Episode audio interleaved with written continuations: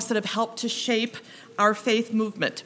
So, if you're old enough to remember sitting under the ministry of Brother Roy Cheville, who served as the presiding patriarch, known today as presiding evangelist, for the RLDS Church from 1958 to 1974, if you remember him at all, you know he was passionate about the role of hymns, especially original hymnody in Community of Christ.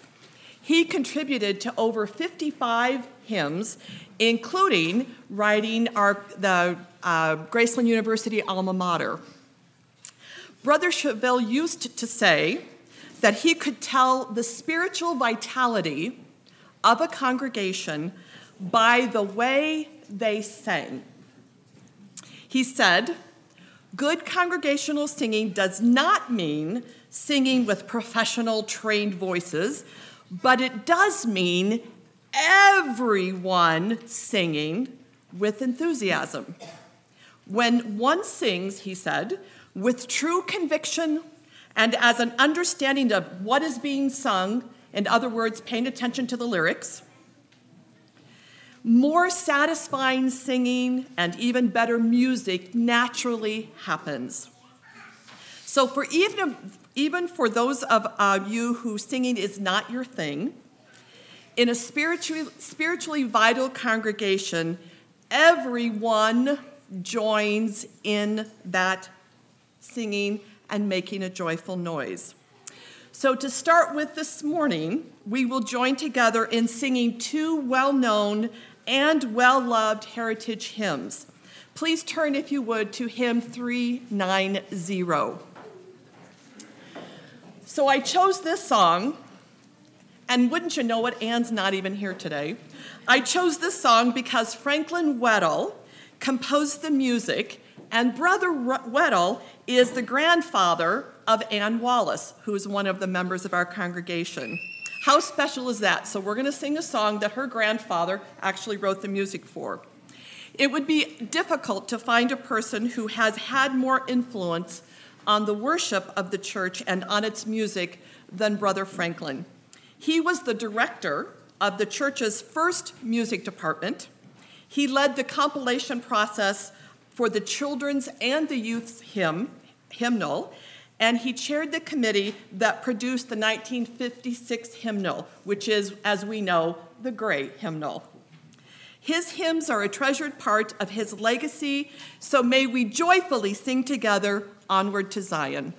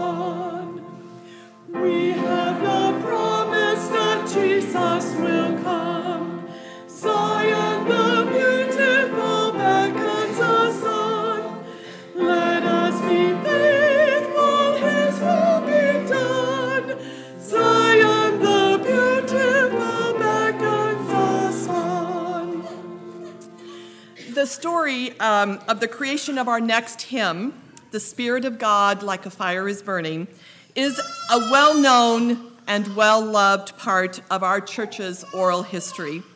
There remains to this day no other hymn that is sung by Latter day Saints with more enthusiasm and more excitement. It has become our denomination's heart song. W. W. Phelps, who is the author, the author of the text, was with Joseph Smith Jr. and other church leaders in important business meetings that took place during the week leading up to the dedication of the Kirtland Temple. The Holy Spirit was present in these meetings, and in the closing Sunday morning worship service, before the end of the service, Brother Phelps had scribbled on the back of an envelope the words of this hymn, which caught up that Pentecostal experience.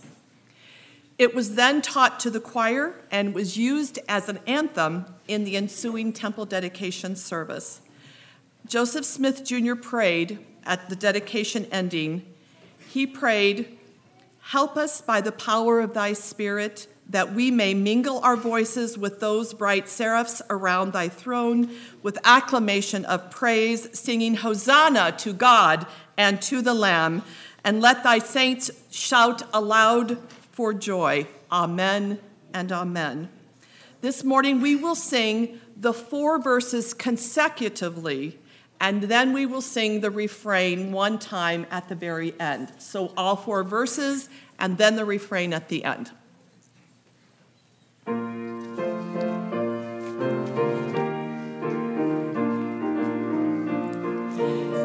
Would like to stand, please feel free to stand so you can breathe a little bit better and sing. Thank you.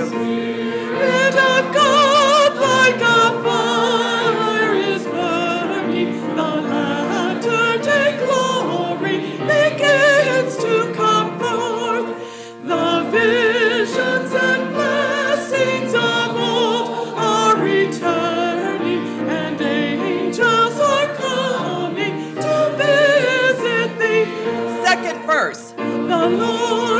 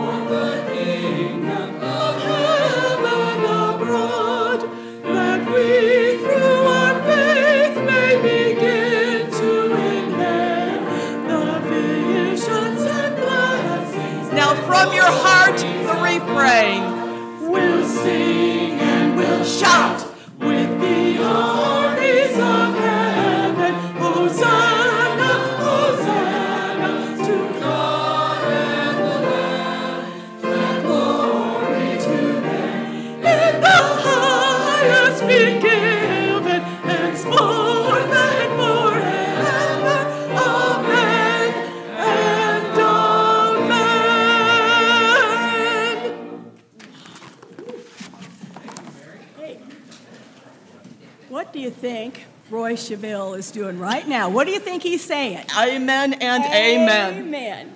Oh my goodness. We can just go home now, okay? Oh, I guess I'm not. I gotta stay. I'm the one in charge. Oh my goodness, I'm just got goosebumps. I thought Barney back there was gonna be off the floor. He was really into his singing. Well, let's get to the theme for today Seek the Lost. I don't know if you saw this little lamb, and the lamb was mentioned in the song. This little lamb has been in my yard for 29 years. Outside, right my front door, with the lion.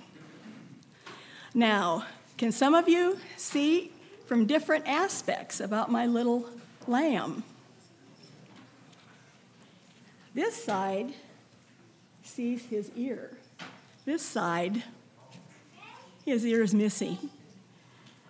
And when I thought about the theme, I thought, you know what? This little lamb's coming inside and coming to church today because he says it all. He was lost in the wilderness, who knows where. And you know that he wasn't whole when he was found.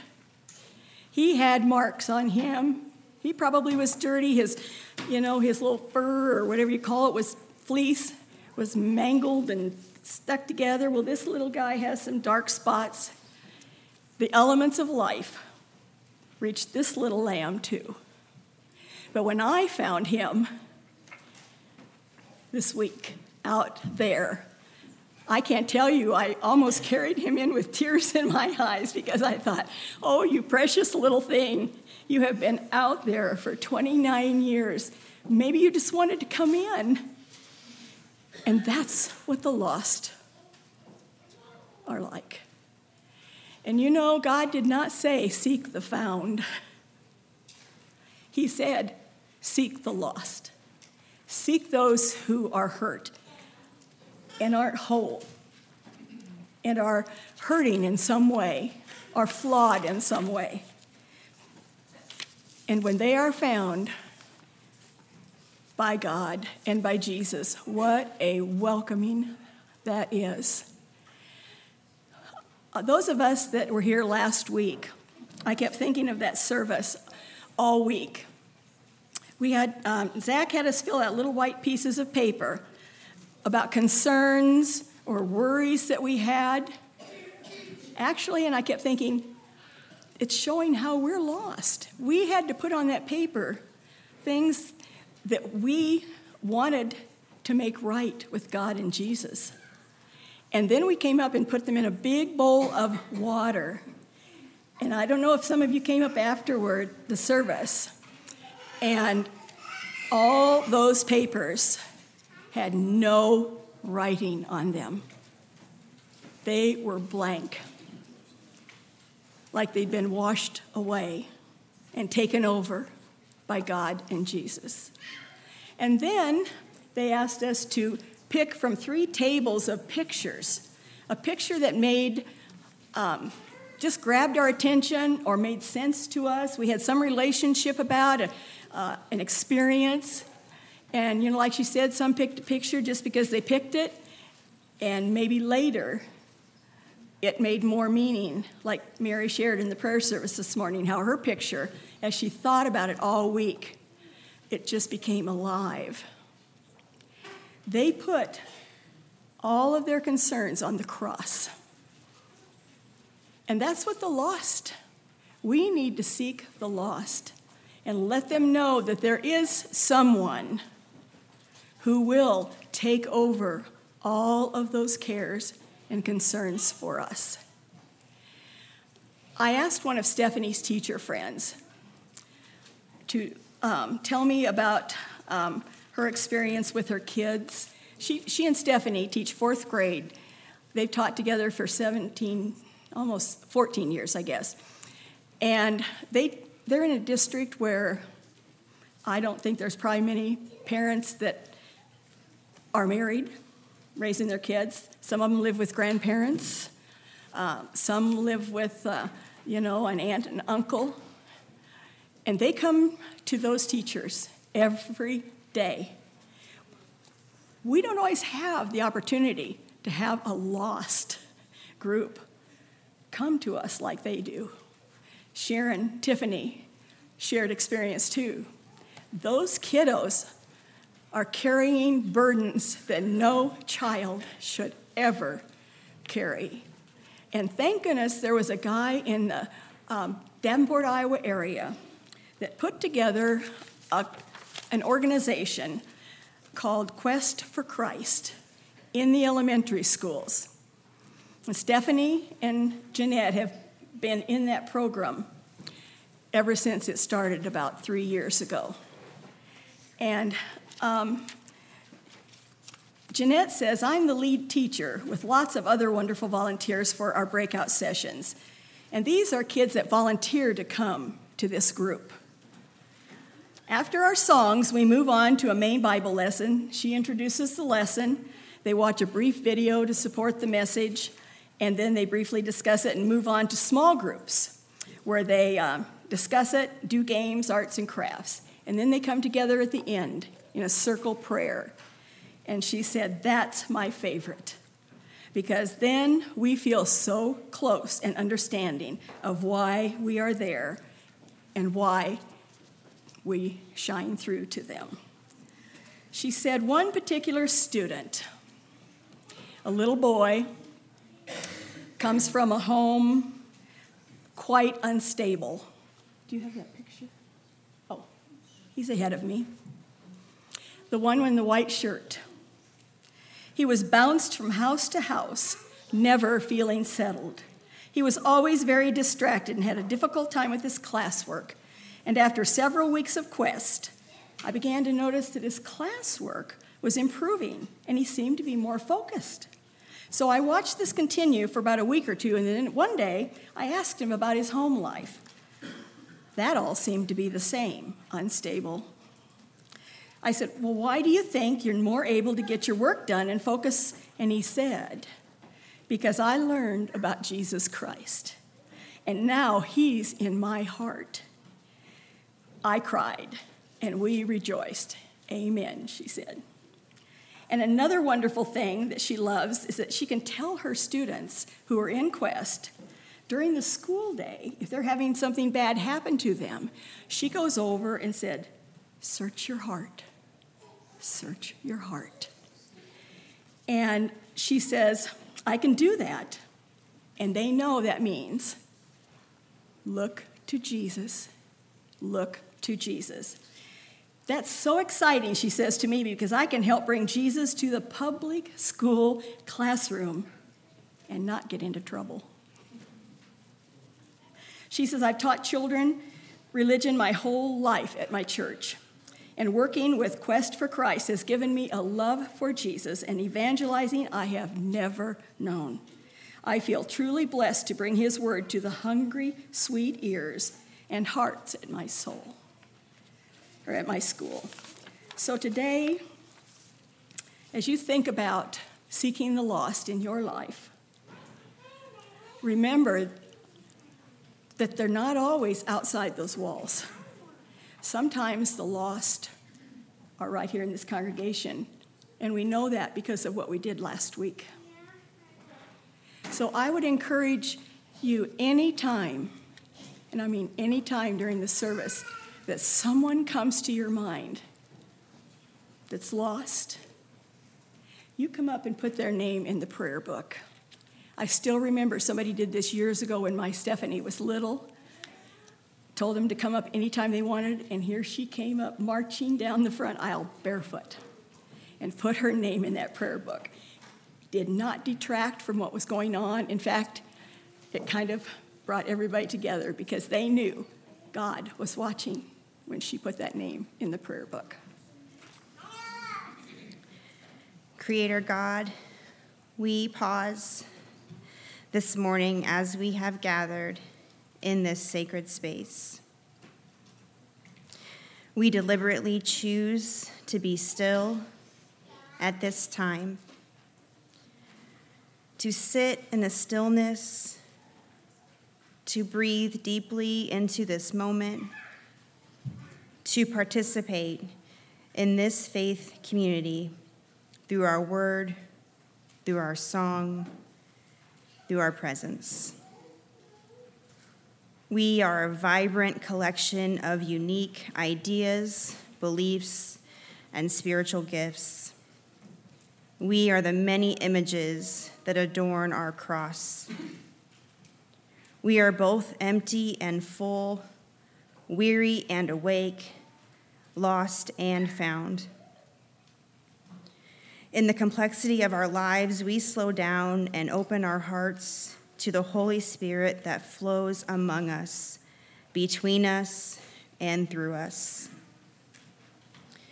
Today, may we feel your unconditional love and grace as we discover, understand, and embrace that we are each lost and able to seek the lost. We are the light streaming from the lighthouse and the sailor seeking the shore in the darkness. We are both the lost sheep and the one who chooses to risk it all for the love of just one. In this duality, we meet our precious humanity. May we greet it with compassion and acceptance to be better vessels of your love, God. Healing, rescuing, infinite parent, our hearts hunger for you in this hour. Amen.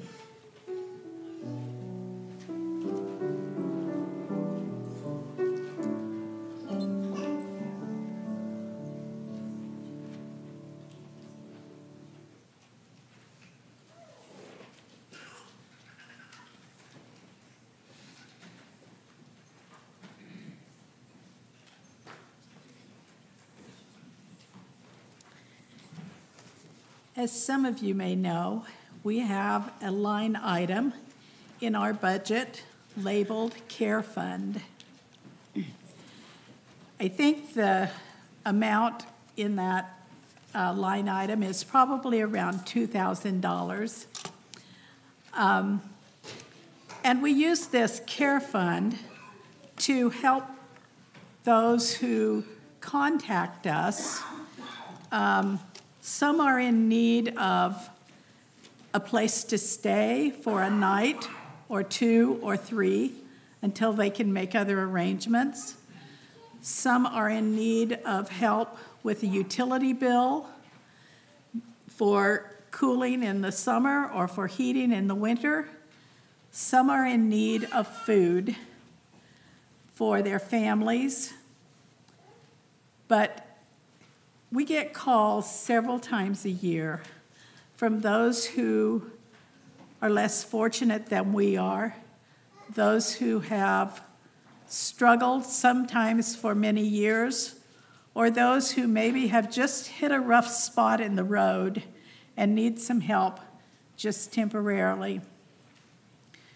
We're not able to help everyone that calls, but we try our best to help those that we can.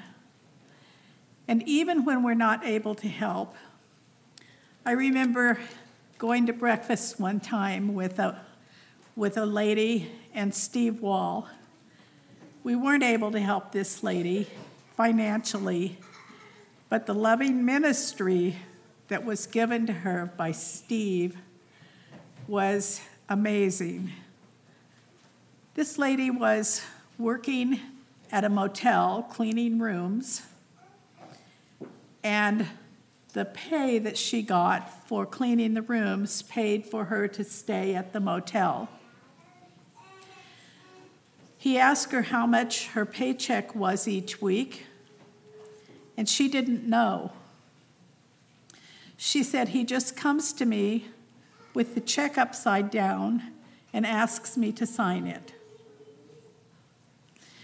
Steve let her know that she had a right to see that check before she signed it, and that she had some, some rights, even though she was working at the hotel to pay for her stay there, she still had a right to see how much that check was.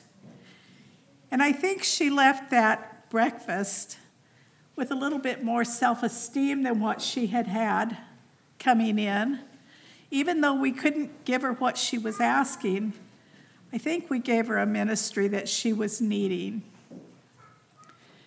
Another lady called several years ago. She had had a severe illness and was no longer able to work at her job. She had decided when she recovered to start a dog walking business. But because her business was just getting started, she was having a hard time paying her rent. She called before she was evicted. She called before the, the rent was actually late. And we were able to help her to supplement what she had to be able to pay her rent so that she didn't incur late fees. This lady was the only lady that has sent a thank you note. A week or so after we helped her. We got a lovely thank you note in the mail. A couple of years later, she had another problem and was again needing help with, I think, utilities this time, and we were able to help her again. And again, we got a thank you note. This past August, just the beginning of August, I got a call her, from her. And she said that she had been walking her dogs. She was, her business was going well, but she had been walking her dogs, and one of the large dogs took out after a rabbit, a squirrel, or whatever, pulled her along the curb, and she fell and had to have surgery and so could not walk her dogs for a while, and again was needing help with rent. So we, once again, we were able to help.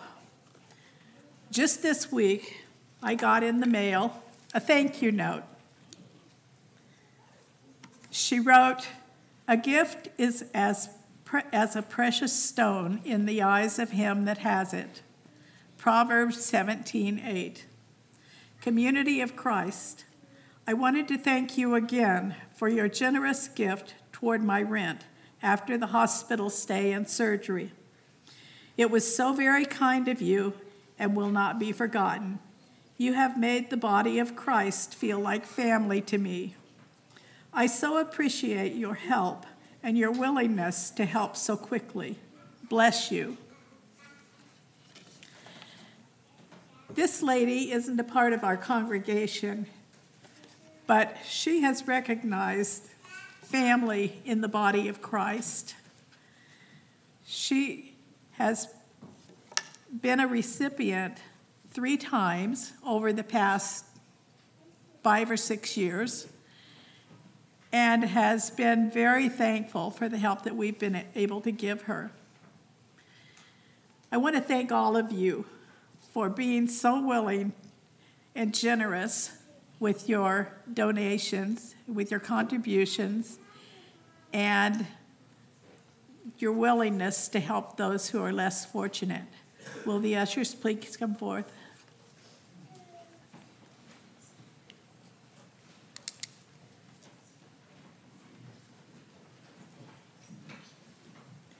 Heavenly Father, we thank you so much for the blessings that we have been given. And we thank you, Lord, for the willingness that we have to share those blessings with those that are less fortunate than we are. We pray, Lord, that we might see these people as a part of our family also. Sometimes we don't necessarily know who is being helped or what help is being given. We ask, Lord, that we might always use these funds wisely and that we might offer help to those in need. In Jesus' name we pray. Amen.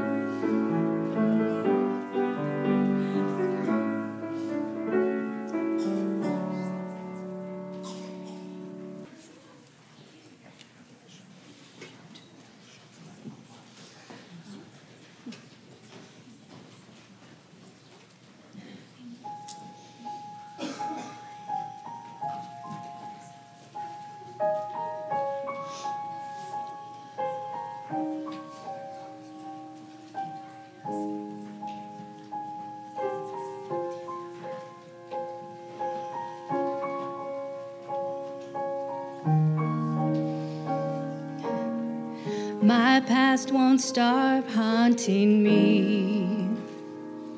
In this prison, there's a fight between who I am and who I used to be. This thorn in my side is a grace. For because of it, the flesh and blood of God was offered in my place, my place. You fought the fight in me. You chased me down and finished the race. I was blind, but now I see. Jesus, you kept the faith in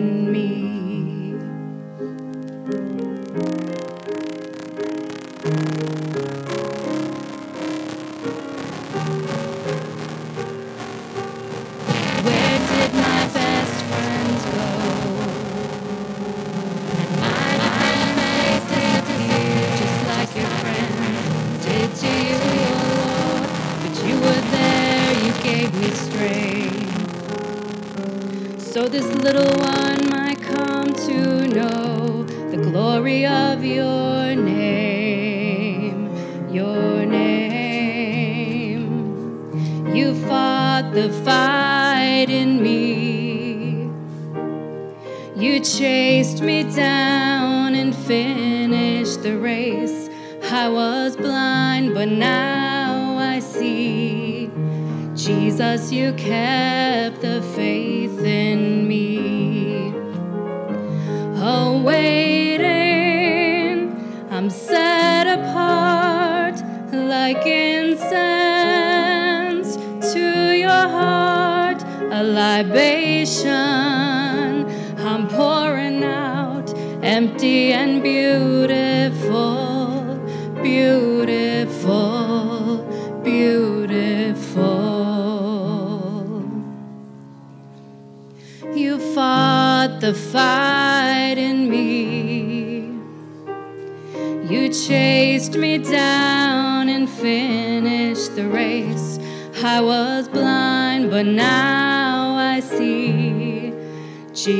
You kept the faith in me. You fought the fight in me. You chased me down and finished the race. I was blind, but now I see. Jesus, you kept the faith in me. Jesus, you kept the faith in me. Savior, you kept the faith in me.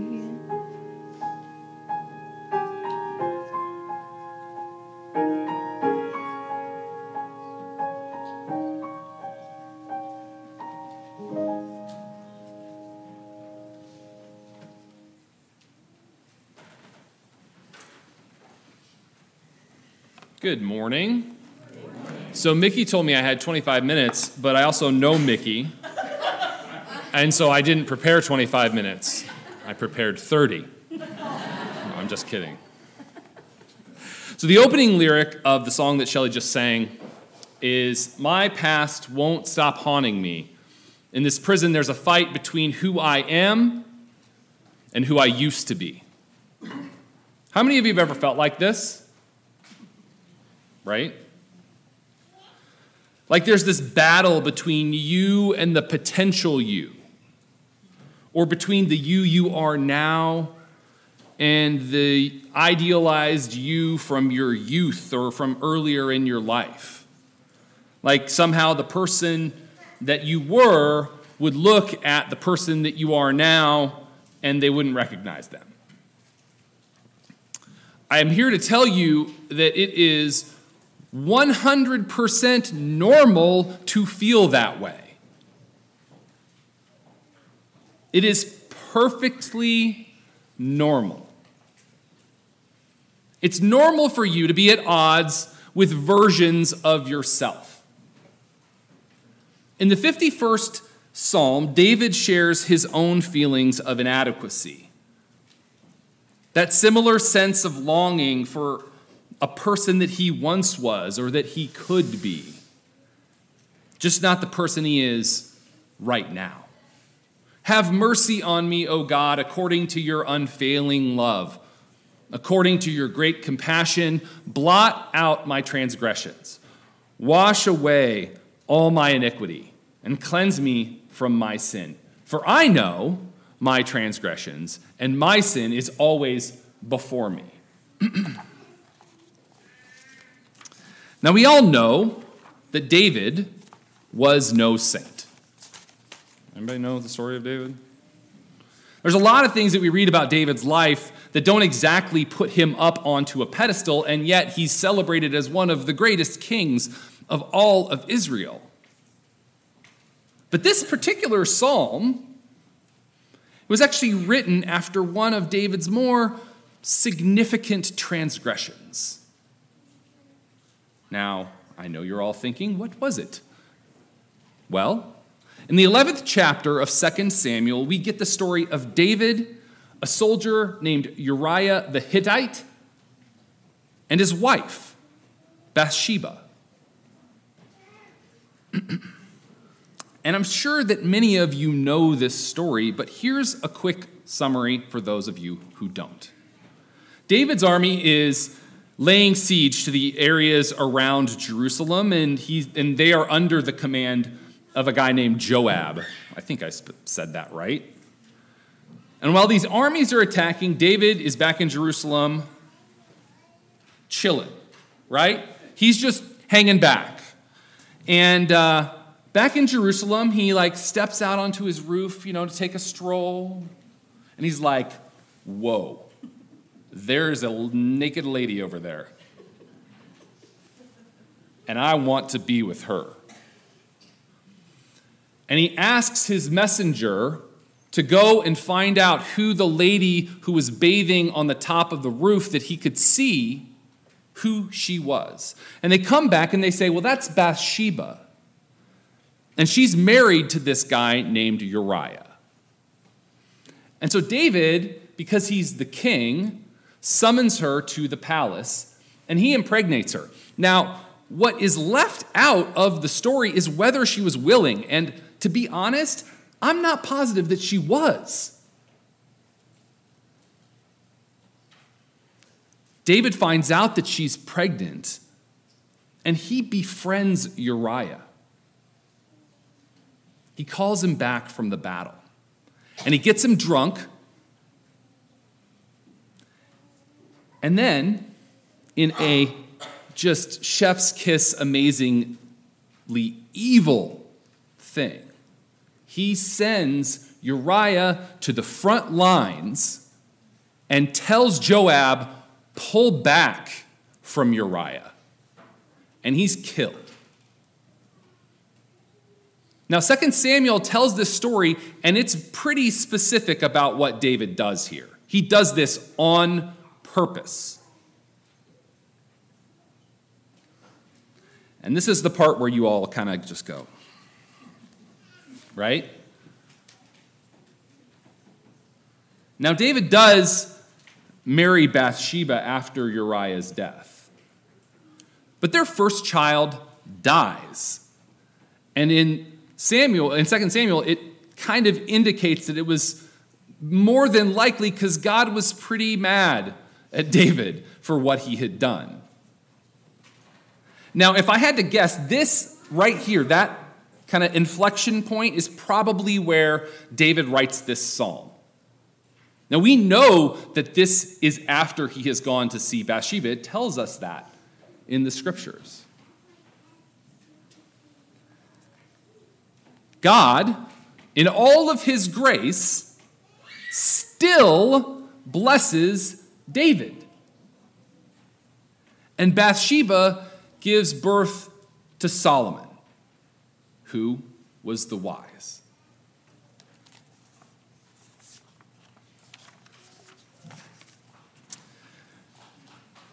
Let me hear joy and gladness. Let the bones you have crushed rejoice.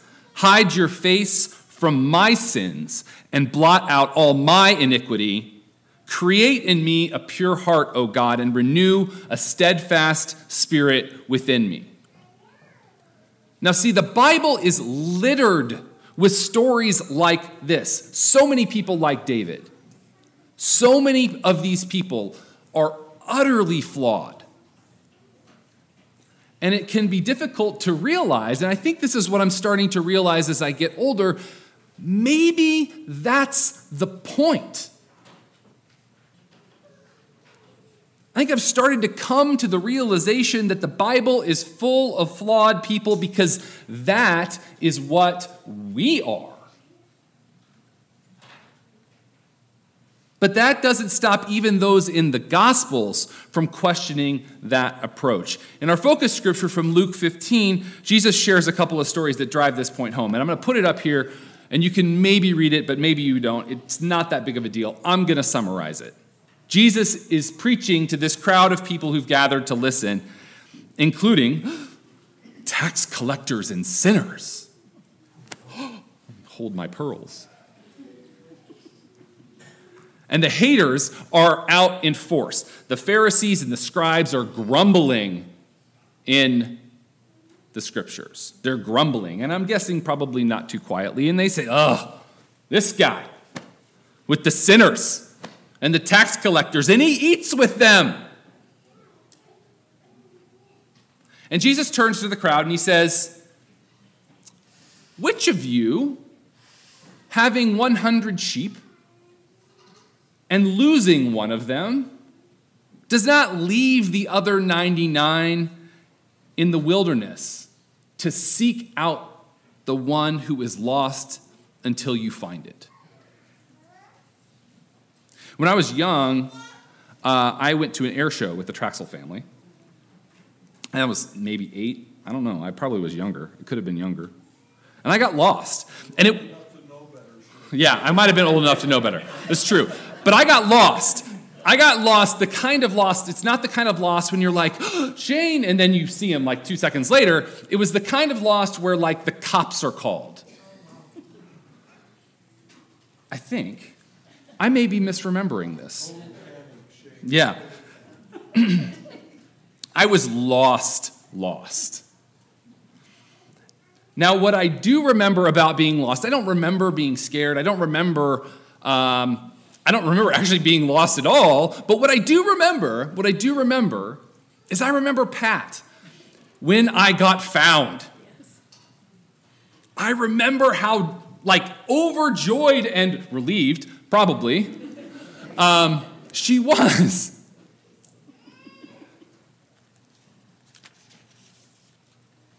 Now, it might have been, I might have been gone for two minutes. I probably think it was wrong, longer than that. But there was rejoicing when I was found. Pat did what Jesus does in that story, what he says that the shepherd does for the lamb. There's rejoicing when the lost are found. And uh, Jesus goes on in the story of the lost, after the story of the lost sheep, and he says, Well, what about the person uh, who has 10 pieces of silver and they lose one. I mean, I can't, 10% of your income, that's a lot of money to lose 10%. Do they not light a lamp and search and sweep the house until they find it? Just so I tell you, there's joy in the presence of angels when one sinner repents. I take a lot of comfort in this, knowing that, that that God and the angels will rejoice when the sinner repents. When someone finds themselves worthy of the love of God. Now, today's Heritage Day, and I'm not going to talk about what happened in the past, although it's important. What I want to talk about briefly is one section of this book right here. And everybody in your pews, there is a copy of this book. It's called Sharing in Community of Christ, and it shares with us our enduring principles, our basic beliefs. And today I want to talk about two of our enduring principles grace and generosity, and the worth of all persons. Because I think those two might be two of the most important things when we think about seeking the lost. so I want you to, if you if you want to like look at them or whatever, well, I'm going to come back to them here in a second. So when I went to work at Graceland, um, I, I got to tell you, spending time on campus has really made me think about the kind of person I was when I was there. Uh, I wasn't always a good person. I wasn't. I know that's hard to believe. Don't laugh, guys. I mentioned that because I had this interaction that I wanted to share with you about this guy in my hall named Jerry. Um, when we arrived on campus in the fall of 1995, uh, we had the benefit of already having friends on Orion. Ooh, Orion, yeah. Um, uh, I, my roommate was Mike Stoll, and Mike was a, a, sophomore when, when we started. And so we had friends built in when we walked onto the hall, and they helped us learn the ropes and introduce us to everybody. And I, I, I had so much fun. Um, when I was at Graceland, especially when we were in the dorms. And, uh, but I will say, I was very rowdy, more than likely disruptive uh, in more than one way, and uh, I would say utterly ridiculous in all of the things that I probably did. I imagined for upperclassmen who lived on the hall, I was um, a lot. Jerry was an upperclassman. Jerry also happened to be gay. And I'm 100% certain that when I was a freshman at Graceland, that I teased him.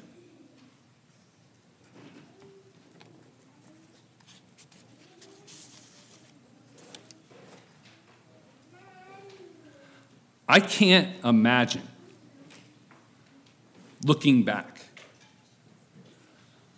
How difficult that must have been for him. Being gay 24 years ago was a lot different. People were a lot less accepting. And they were mean at times, and they still are today. I've been thinking about that interaction a lot these past several months because after 20 years, I saw Jerry at World Conference. See, Jerry is the president of Harmony, which is a church organization that advocates on behalf of the LGBTQ community to congregations and to church leadership. It used to be called GALA, um, but uh, there was another organization as well that was really responsible for advocating directly to the church leadership. And once the church made the decision to accept all uh, sexual orientations into uh, priesthood and membership, um, they kind of said, okay, our, this part is kind of, we need to continue to advocate, but let's do it together now. So I was there representing Graceland, and Jace, uh, Jerry was there representing Harmony, and we spent like 20 minutes uh, catching up in the exhibition hall in the basement of the auditorium. And Jerry told me all about the work of Harmony, and we talked about the possibility of connecting Graceland Sage Group to the Harmony team. And I'll tell you one thing Jerry never treated me the way that I treated him. He could have ignored me or pretended he didn't know me. He could have just brushed me off. But he embraced me like the brothers in Christ that we are. And since then, I will say, I have gone back to Jerry multiple times. He is an amazing, amazing resource. And if you all want to learn more about Harmony's work, go to harmony.lgbt. Uh, harmony.lgbt, I believe, is their URL. And I can send that out to you guys another time, but, but please check it out because it's really amazing. I've messaged him with questions. uh, about how to be more aware of LGBTQ issues, uh, and he's uh, asked me to help connect him with people on the Graceland campus to help our uh, communities connect more deeply. And it's been such an amazing blessing to reconnect with Jerry. I watched him in his element at Spectacular, sharing with youth who are either trying to make sense of their place in the church as LGBT uh, youth or as allies uh, for their friends or family members. The work that they're doing is inspiring, and, and I'm, I'm really proud to be a part of a church that embraces that in such a, a, a big way. But in that, I have to acknowledge my own iniquities, right? I have to acknowledge my own transgressions and be aware of them because that's the only way that we grow.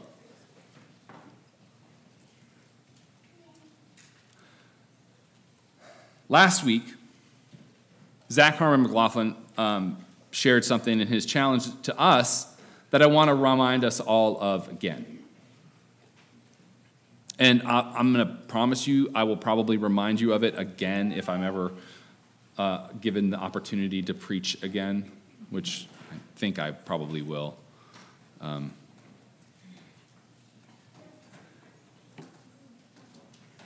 everyone is equal in the eyes of the cross. Now, see, you may look at today's scripture lesson from Luke and think that may go in the face of that. That by seeking the lost, we're somehow elevating them over those who are righteous, but that's actually not it at all. The story about the lost sheep is that everyone is equal in the eyes of the cross.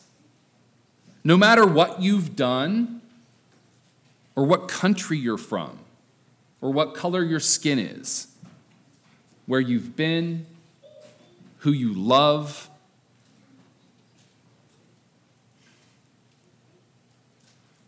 if you have stars on you or dots, or if you were a rowdy and rude college person. God says, You belong to me. You are mine. What an incredible feeling it is to hear that, even when you don't really know it.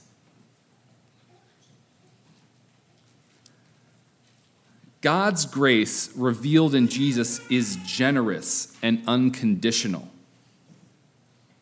And as a faith tradition, we seek to uphold and restore the worth of all people, individually and in community, challenging unjust systems that diminish human worth. That's directly from our enduring principles. The first bullet in grace and generosity, and the, where is it?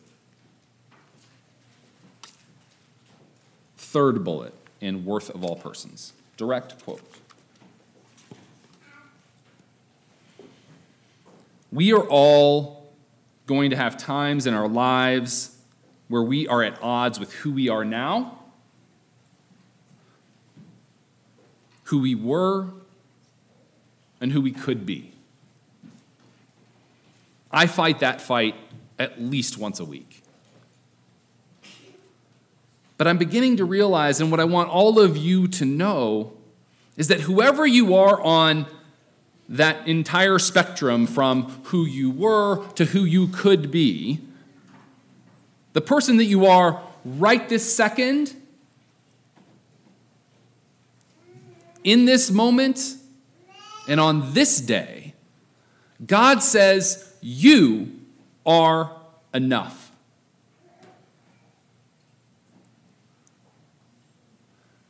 You may be lost or you may be righteous. It does not matter to God. Everyone is equal in the eyes of the cross.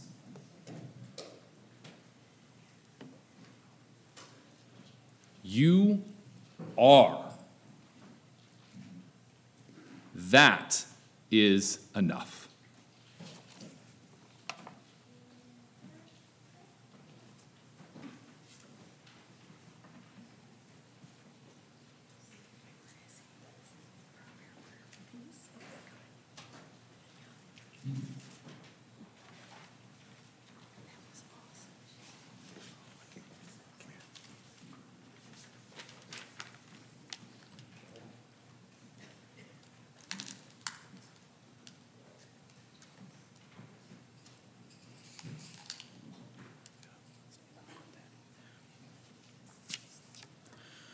Shall you pray with me? God of the lost, God of the found, teach us to know you in our daily lives, to see you in the small wonders of your creation, to hear you in the music of encounter and exchange, and to recognize you in the faces of our brothers and sisters, neighbors and strangers alike, so your peace might be the very fabric of our lives. Teach us to seek you in loving encounters and opportunities for service and dreams for a future of community and respectful coexistence. So your peace might be a blessing in our lives of each life we touch. Teach us to follow you into the world, to seek the lost, bind the wounded, and free those who need to be oh, excuse me, and free those who need to find you to experience the freedom and peace you so freely offer. Amen. Zig Ziglar was a motivational speaker and an outspoken Christian, and he had a quote that I saw many years ago, and this is one of the pictures from last week, and it reminded me of his quote that we must reach down and pull up those in need.